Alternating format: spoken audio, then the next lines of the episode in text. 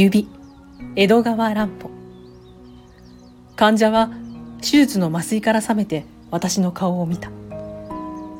右手に厚ぼったく包帯が巻いてあったが手首を切断されていることは少しも知らない。彼は名のあるピアニストだから右手首がなくなったことは致命傷であった。犯人は彼の名声を妬む同業者かもしれない。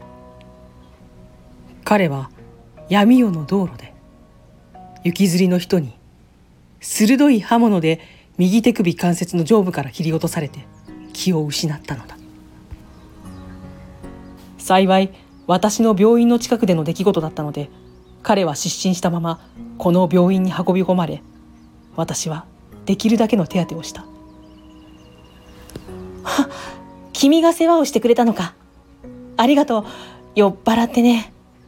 暗い通りで誰かわからないやつにやられた。右手だね。指は大丈夫だろうか。大丈夫だよ。腕をちょっとやられたが何？じきに治るよ。私は親友を落胆させるに忍びずもう少し良くなるまで彼のピアニストとしての生涯が終わったことを伏せておこうとした。指もかい？指も元の通り動くかい？大丈夫だよ。私は逃げ出すようにベッドを離れて病室を出た。付き添いの看護婦にも今しばらく手首がなくなったことは知らせないように固く言いつけておいた。それから2時間ほどして私は彼の病室を見舞った。患者はやや元気を取り戻していた。しかしまだ自分の手首を改める力はない。手首のなくなったことは知らないでいる。痛むかい？私は彼の上に顔を出して尋ねてみた。うんよほど楽になった。彼はそう言って私の顔をじっと見た。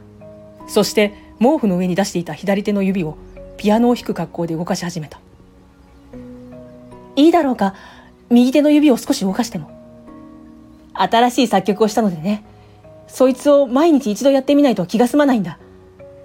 私はハッとしたがとっさに思いついて幹部を動かさないためと見せかけながら彼の上白の尺骨神経の箇所を指で押さえた。そこを圧迫すると指がなくてもあるような感覚を脳中枢に伝えることができるからだ。彼は毛布の上の左手の指を気持ちよさそうにしきりに動かしていたが「ああ右の指は大丈夫だね。よく動くよ」とつぶやきながら夢中になって架空の曲を弾き続けた。私は見るに耐えなかった。看護婦に患者の右腕の尺骨神経を押さえているように目顔で指図しておいて足音を盗んで病室を出た。そして手術室の前を通りかかると一人の看護婦がその部屋の壁に取り付けた棚を見つめて突っ立っているのが見えた。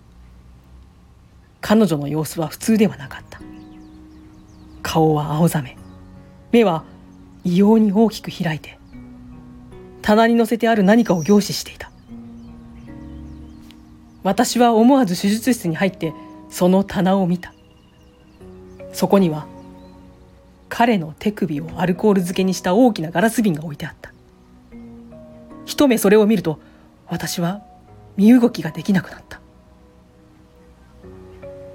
瓶のアルコールの中で彼の手首が。いや彼の5本の指が白いカニの足のように動いていた。ピアノのキーを叩く調子でしかし実際の動きよりもずっと小さく幼児のように頼り投げにしきりと動いていた。